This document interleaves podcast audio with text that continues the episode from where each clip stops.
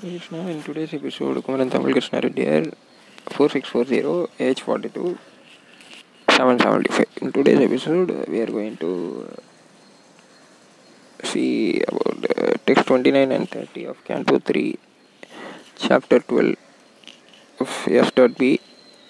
Srimad Bhagavatam. I wish everyone to read Subramanian of 200. So let's start. Uh, Thus, finding their father so deluded in an act of immortality, the sage headed by Marishi, all son of Brahma, spoke as follows with great respect.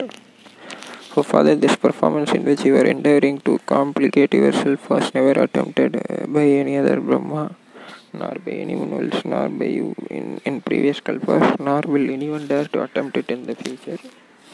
You are the supreme being in the universe, so how is it that you want to have sex with your daughter and cannot control your desire?